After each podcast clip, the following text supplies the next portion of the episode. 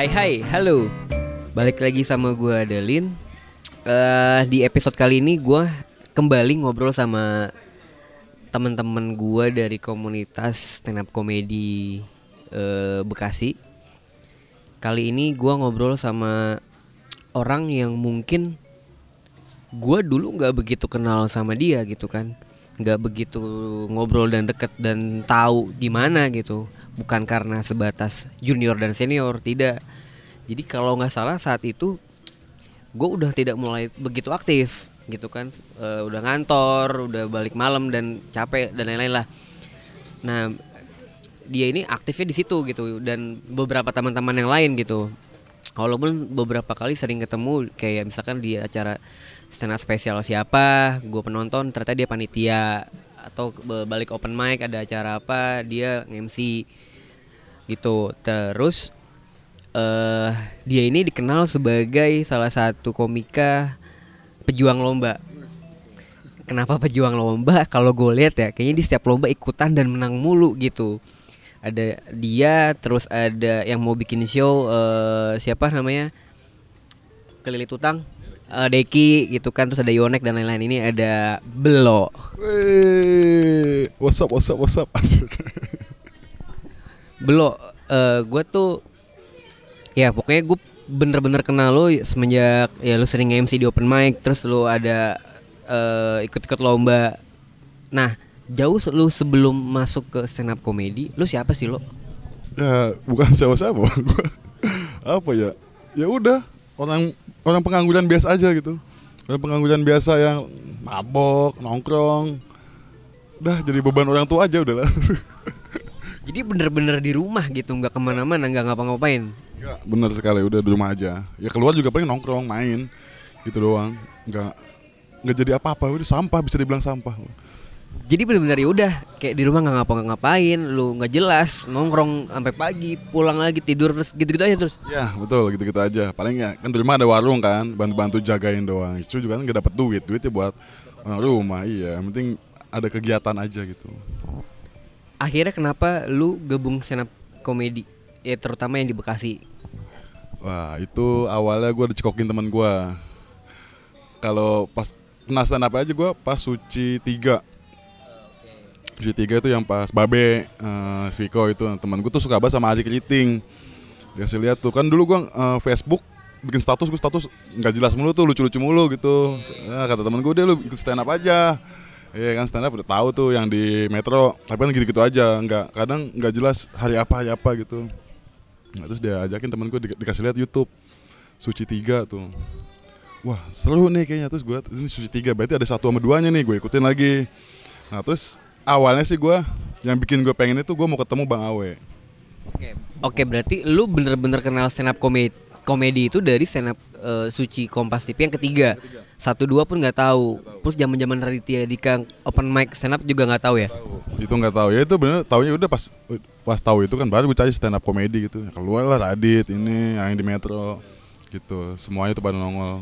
Baru deh mulai pengen mendalami gitu, kayaknya seru deh gitu.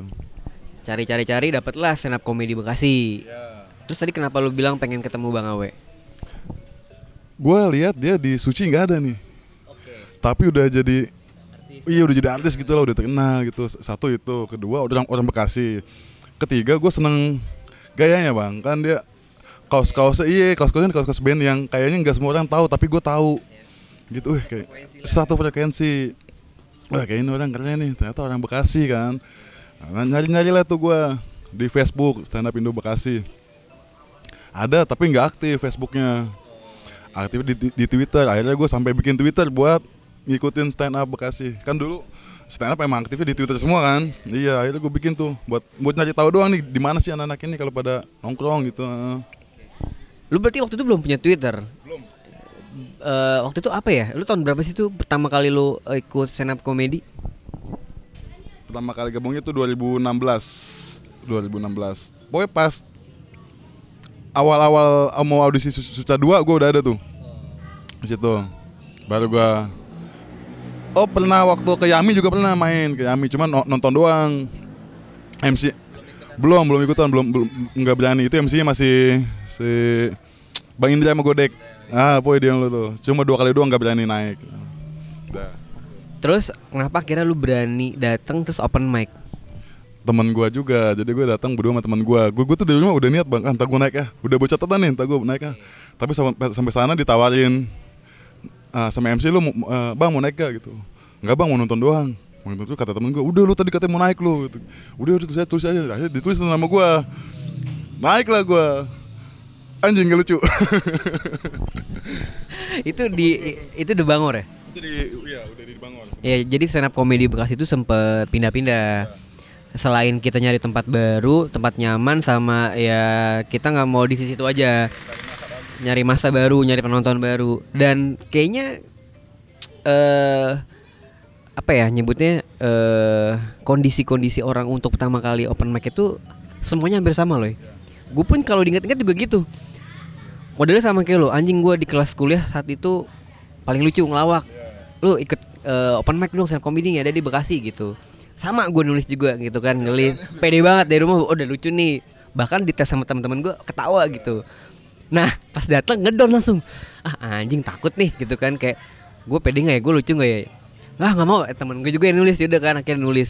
Pas naik ternyata nggak lucu, bener susah banget. Nah ingat nggak lu waktu itu pertama kali naik lu bawain apa, materi apa, ngomongin apa? Gue dulu main one liner one liner doang, kayak ada gini. Gue bilang naik, gue bilang gue punya T V mereknya Sanyo. Kalau dinyalain keluar air gitu. Set. Iya, gue sih yakin ini lucu nih, tapi kenapa enggak pada ketahuan, malah dia keling-kelingin, digangguin gitu. Tuh, pertama itu, set. Lanjut lagi. Uh, apa T V gue tuh kecil, cuma empat belas inch. Tuh kalau buat nonton bola enggak enak banget, soal T V kecil, bolanya out mulu. Itu lucu, tapi enggak kena. Pas ketiganya lagi, uh, remote-nya rusak. Jadi harus ditepok dulu tuh belakangnya. Pernah gue tepok enggak keganti. Malah dia sholat. Yang gue tepok pundaknya gitu, langsung si Hakim Bagil nih anak Bekasi langsung berenang di depan gue bang.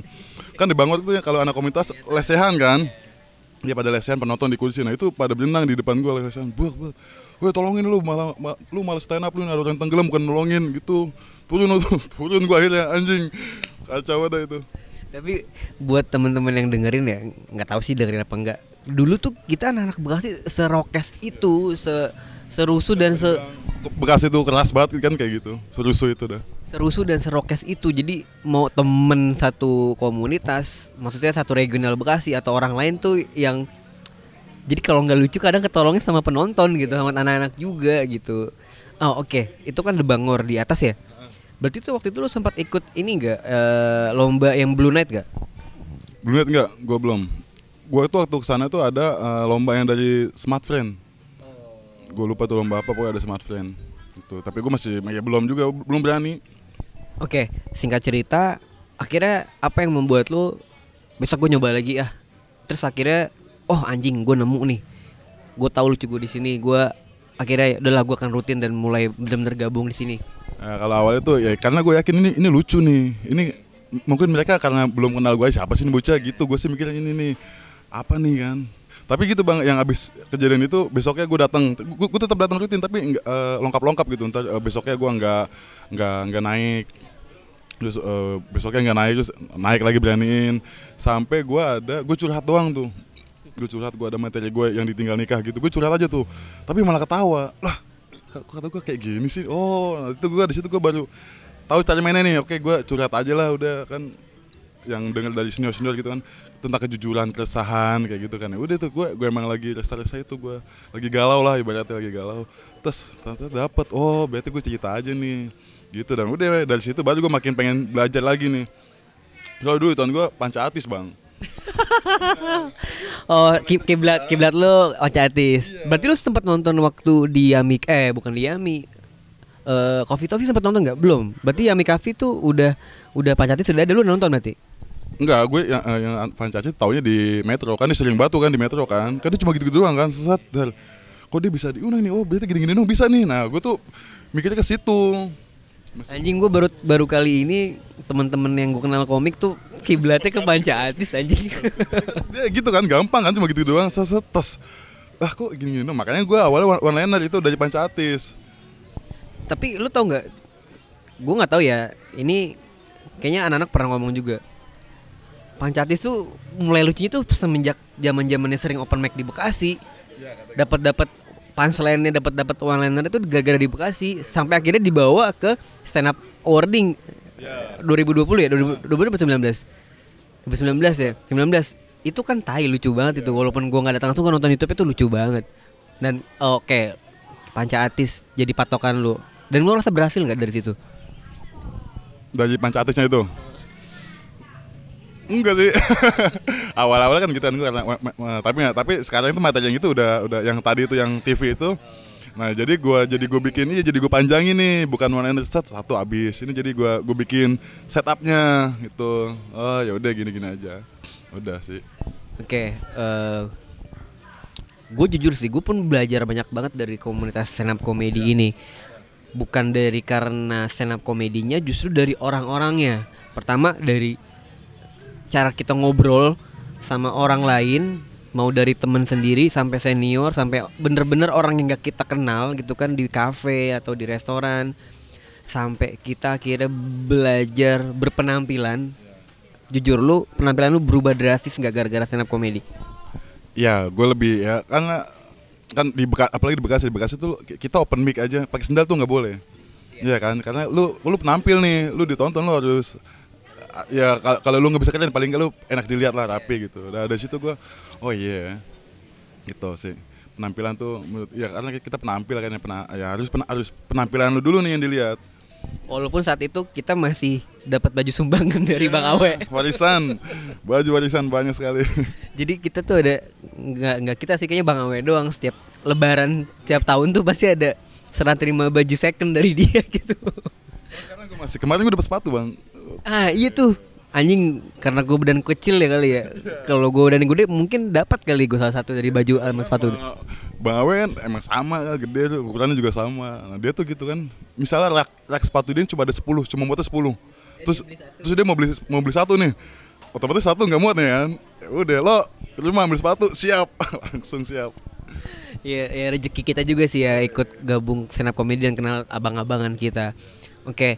Singkat cerita, uh, lu ikut open mic sana sini gitu kan, gak, pasti nggak cuma di Bekasi doang kan, lu pindah-pindah ke kota-kota lain walaupun di Jakarta open mic Jakarta Utara, Barat dan lain-lain, Jabodetabek. Lu akhirnya bisa menghasilkan uang pertama kali ikut stand up comedy itu kapan, nominalnya berapa, di mana? Waduh, pertama kali. Ingat nggak? Dapat job kayaknya tuh. Kalau nggak salah, aduh berapa itu ya? Dua setengah kayak. Pokoknya gue, iya, gue, seingat gue kayaknya gope dibagi dua tuh. Gue sama Pak Samo, Om Samo. Itu acara tahun baru uh, di kafe di Galaxy gitu. Lupa nama kafe apa. Itu tahun baru tuh. Wah itu tuh kan di Galaxy kan kafenya dia di ruko gitu kan. Tapi rukonya kan paling cuma barnya aja kan. Iya. Tapi space buat nonton uh, orang-orangnya pada di depan pinggir jalan. Nah gue tuh stand up tahun baru di pinggir jalan macet-macetan, ada orang tuin tuin tuin tuin anjing itu bodo amat lah. Situ tapi lumayan kena di situ. Dibayar dua ratus lima puluh ribu. Seingat gue sih dua setengah kayaknya. Gue gope berdua kalau nggak salah tuh. Seingat gue sih segitu. Berarti itu penghasilan pertama lu uh, dan bisa dibilang itu paling kecil dong sekarang. Iya. Sekarang kita ah najis najis sekarang.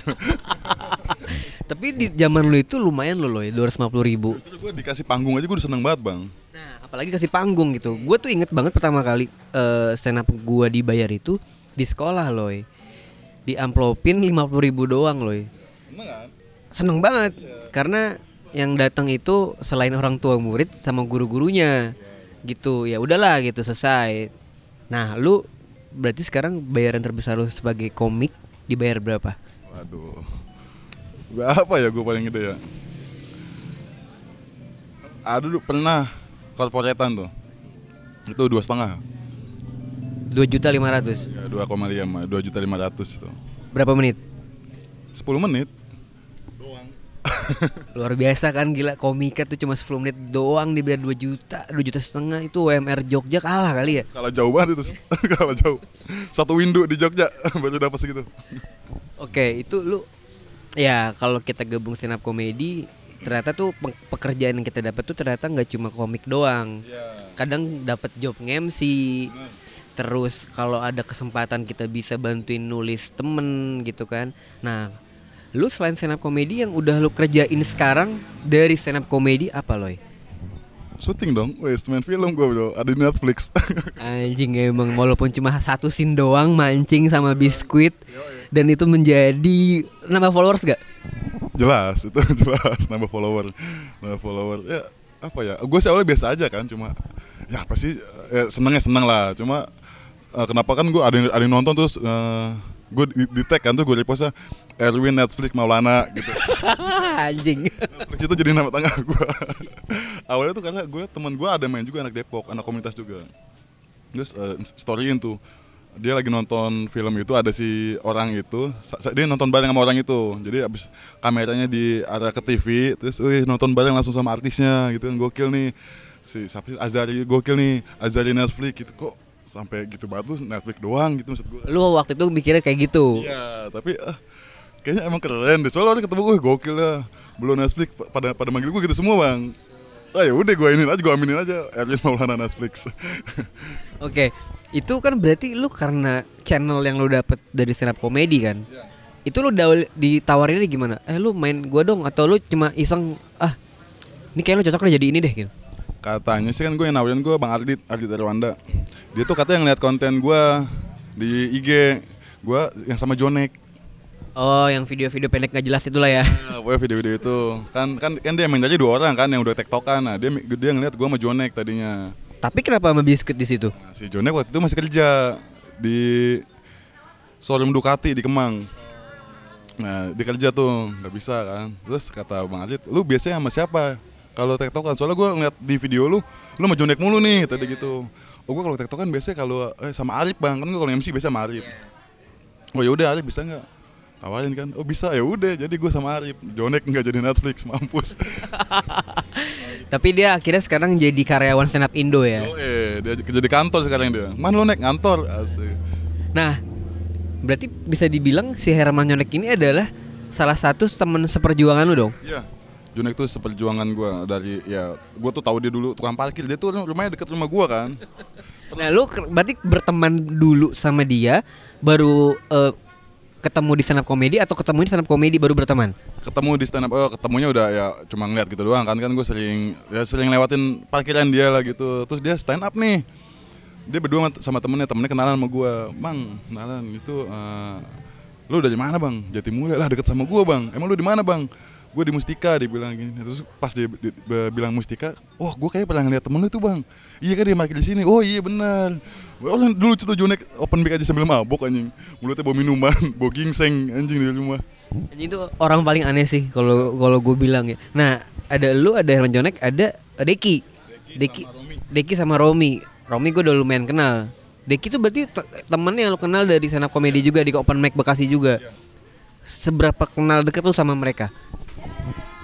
Awalnya emang gak kenal-kenal amat kan, itu bisa deketnya ya karena satu daerah nih di basis timur lah kan. Deki di Laulumbu, gue sama Jonek, eh gue Jatimulia, Jonek Babakan situ, uh, si Romi Pondok Timur, jadi deket tuh.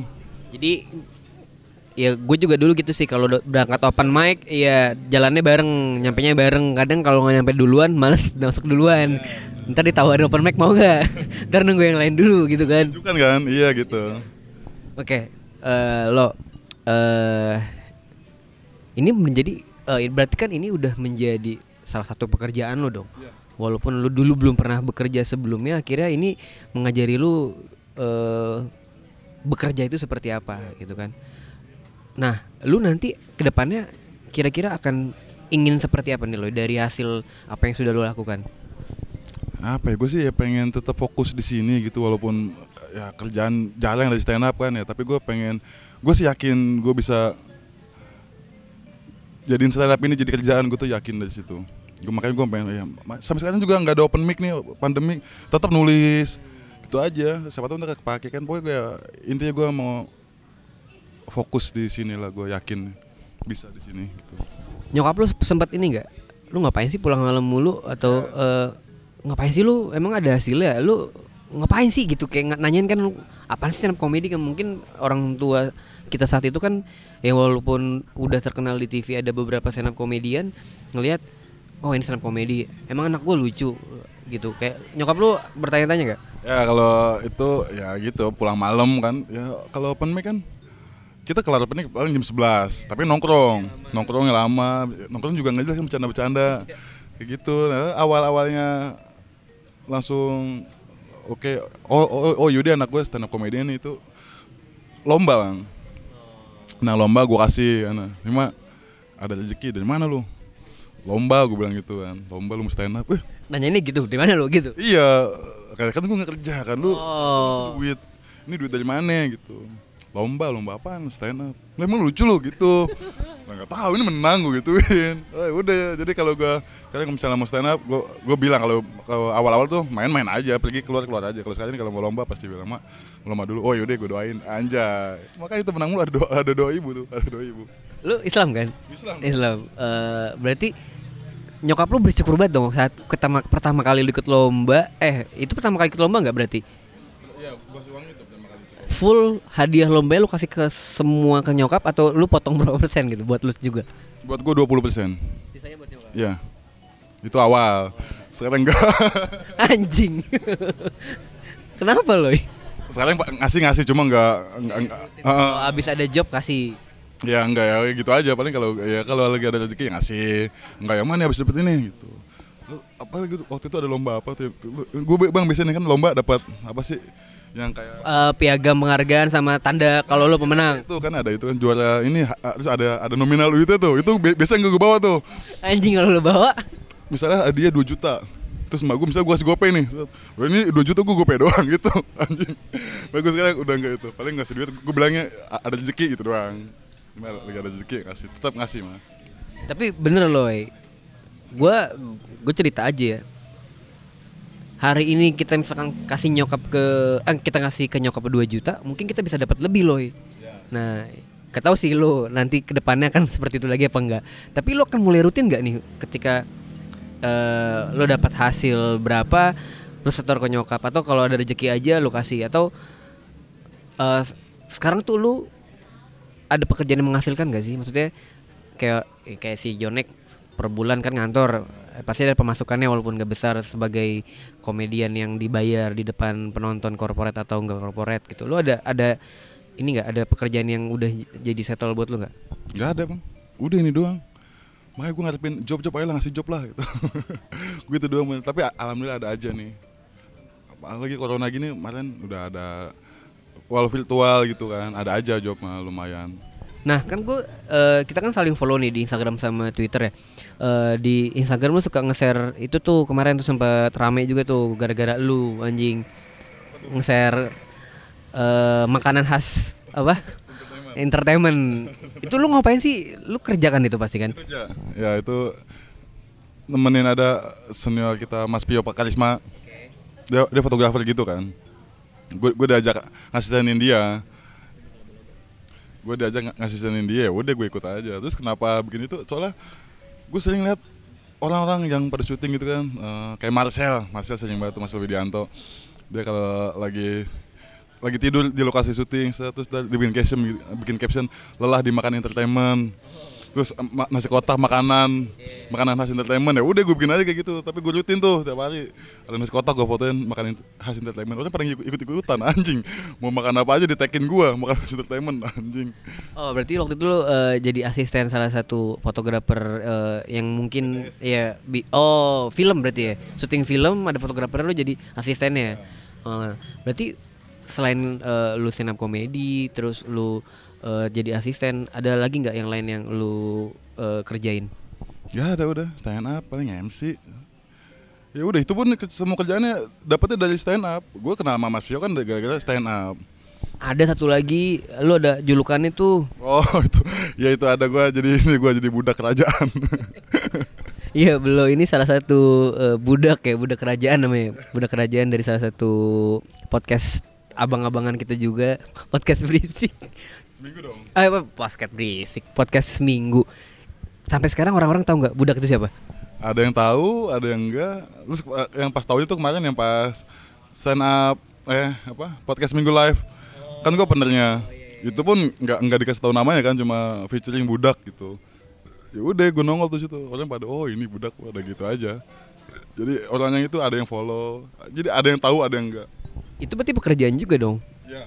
Nah. bisa di list nggak? Berarti yang udah lo kerjain selama gabung stand up komedi apa aja?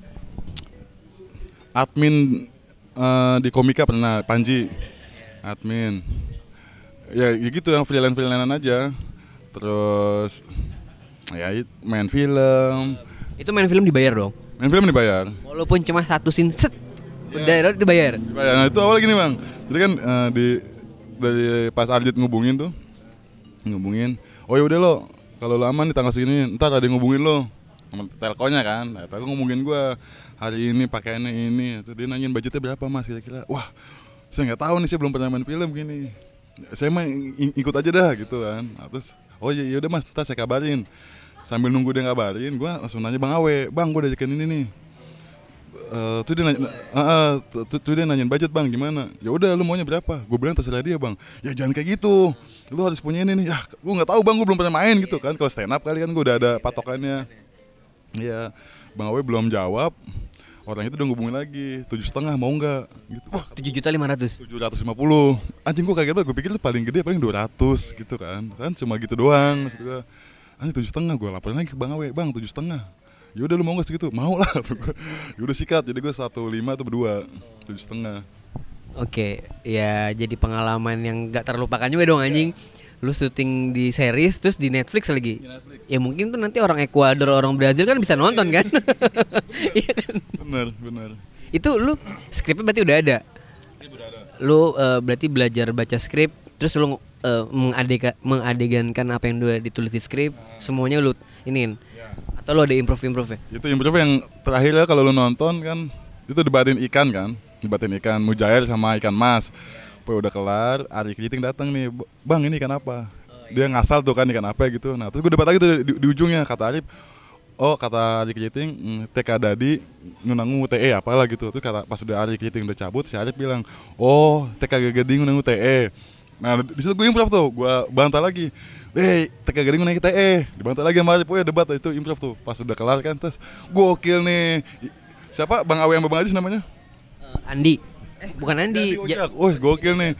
Ini udah ketularan jadi Ojak nih gitu. Anak Bekasi memang gini dah gitu. Wah, seneng tuh gue langsung dipuji gitu. Ya, ya gimana ya? Kita kan hidupnya sama mereka-mereka juga. Pasti kita iya. Terinfluence sama mereka juga gitu kan. Oke, ini kita tadi udah ngomongin soal karir lu ya. Tadi lu sempat sempat mention lu tuh galau ditinggal nikah. Itu sama cewek lu yang waktu pas stand up komedi Bekasi gene, apa? Jilid eh bukan jilid dua eh, apa? Divisi dua bukan sih? Bukan. Yang pernah lu ajak? Enggak, enggak. Itu, itu sebelum gua ke stand up itu. Sebelum lu stand up, lu punya pacar. Pacaran berapa lama? Pacaran empat tahun. Putus terus sekarang nikah. Putus, dia punya pacar nih baru dua bulan nikah. Itu yang bikin galau di situ. Berarti ini dia kayaknya bukan cuma dua bulan dah. Iya kayaknya udah lama dah. Si itu si anjing lah. Berarti kita udah hampir sama nih, e, yatim juga, sama-sama tinggal nikah juga. Terus e, e, lu kan putus nih, terus e, punya pacar lagi enggak sekarang? Punya sekarang. Kenalnya dari kapan? Dari stand up juga tuh. Dia waktu itu masih sekolah. Di jadi ke tiga belas, Bang. Oke. Jadi ke tiga belas waktu itu stand up Bekasi, Ghost to School kan. Main tiga belas Tambun. tiga belas Tambun jadi ke- anjing ketemu gue tuh. Iya, itu. Kan waktu itu pernah tuh bikin. Itu gue masih belum masuk, masih belum gabung komunitas tuh. Pernah situ kan rame banget tuh penontonnya. Terus bikin lagi situ. Rame juga tuh full satu ballroom-nya gede banget dia. lima ratus mah lebih lah. Nah, gue stand up di situ. Biasa kalau ada itu cewek-cewek kan biasa, tadi mah biasa-biasa doang cuma cewek ah lah ini mah cewek buat mainan doang gitu. Terus kayaknya ini orang beda nih, nggak nggak yang centil-centil gitu biasa kayak gitu, ah, lucu banget sih Kak. Terus sosok centil ini orang biasa aja nih. Uh minta foto lu nggak? Enggak biasa kan gitu kalau lu udah tampil beberapa kali, Kak foto dong Kak, pernah kan masih ya itu. Nah itu makanya gue bilang itu dia tuh beda kayak biasa aja oh. Gitu biasa aja, tapi dia follow, terus enggak enggak yang, oh, tadi lucu banget kayak yang ini, ini, ini. Jadi gue tanya, materi yang mana? Ada deh pokoknya lucu banget, ya se- sepik tuh anjing. Sampai sekarang masih jadian? Sampai sekarang. Uh, Oke, okay. Terus uh, lu pacaran, ya kayaknya ya mantan lu yang udah nikah itu juga kayaknya udah gak peduli juga, lu masih follow-followan atau enggak? Udah enggak, males. udah, udah enggak, udah, udah bodo amat gitu ya? Berarti dia bisa ngelihat perjalanan lu gak sih kayak sebelum dan sesudah gabung stand up comedy? Tahu dia, dia waktu pas kan gue udah putus, teman gue, dia tuh sering gue ajak nongkrong ke tongkrongan gue. Jadi kalau pacaran, jadi dia masih main sama teman-teman gue juga.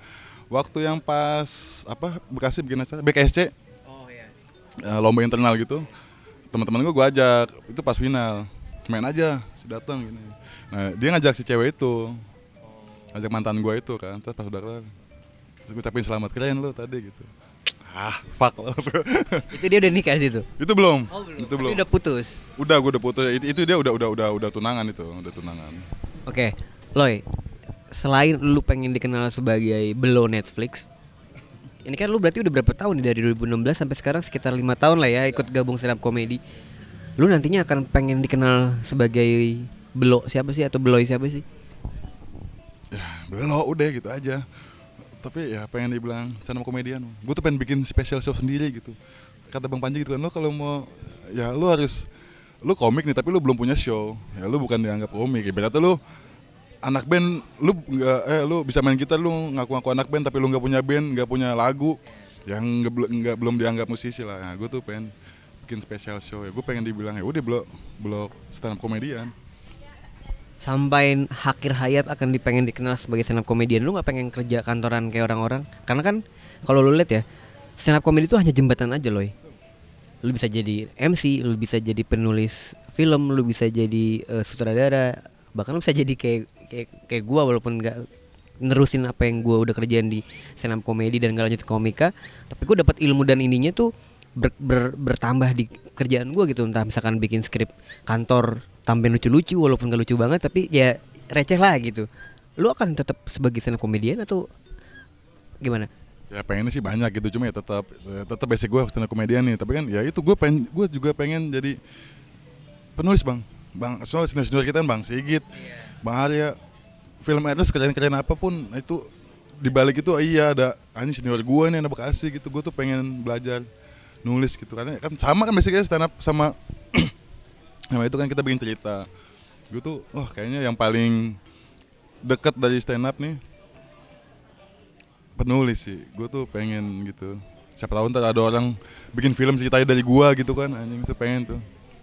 Oke, ya mungkin dua tiga tahun ke depan kali ya, atau lima tahun ke depan loh, lo akan dinilai uh, dilihat sebagai penulis entah film atau web series, iya nggak sih? Atau gimana ya, lu pengen pengen pengen jadi apa nanti lima tahun ke depan deh? Siapa tahu ini akan jadi saksi gitu kan, uh, di kehidupan lu nanti di lima tahun ke depan lu akan seperti apa dari apa yang udah lu ucapin saat ini gitu misalkan. Ya, salah satunya itu sih penulis. Mau entah mau buat di YouTube kayak buat series, amin-amin di film ya. Eh pokoknya penulis apa ya? Ya pokoknya gue mau jadi penulis, gue mau jadi lima tahun ke depan ya, lima tahun ke depan. Kalau penulis sih kayaknya masih belum, cuma amin semoga ada. Lima tahun ke depan gue pengen bikin special show sendiri. Lima, lima, special show pertama lima tahun ke depan masih lama banget. Ya, pokoknya gue lima tahun ke depan itu gue udah, ah uh, uh, udah pokoknya gue udah udah ada stand up special show sendiri. Gitu sih. Ya udah, semoga apa yang dicita-citakan oleh Belo punya stand up comedy special show. Pertama, kedua, ketiga kan, siapa tahu kan, terus keliling kota Jakarta atau keliling Indonesia gitu kan, terus krunya senior senior kan lucu aja. Iya, enggak opener mah teman-teman lu aja, Jonek, Deki gitu kan, tapi ntar panitia tiketnya Bang Ajis, Bang Awe, fotografernya Mas Pio kan, anjing keren kan Loy. Aminin aja kan, dari situ ternyata lu bisa jadi penulis web series ya. Imperfect, ya film-filmnya Ernest lah, keren-keren kan, ya. Lucu-lucu kan. Ya buat teman-teman yang udah dengerin, mari kita aminkan bersama-sama apa yang diidamkan sama Belo tercapai. Amin. Terima kasih Belo sudah ngobrol sama gua. uh, Sampai bertemu lagi ya lo di episode-episode selanjutnya. Bye-bye.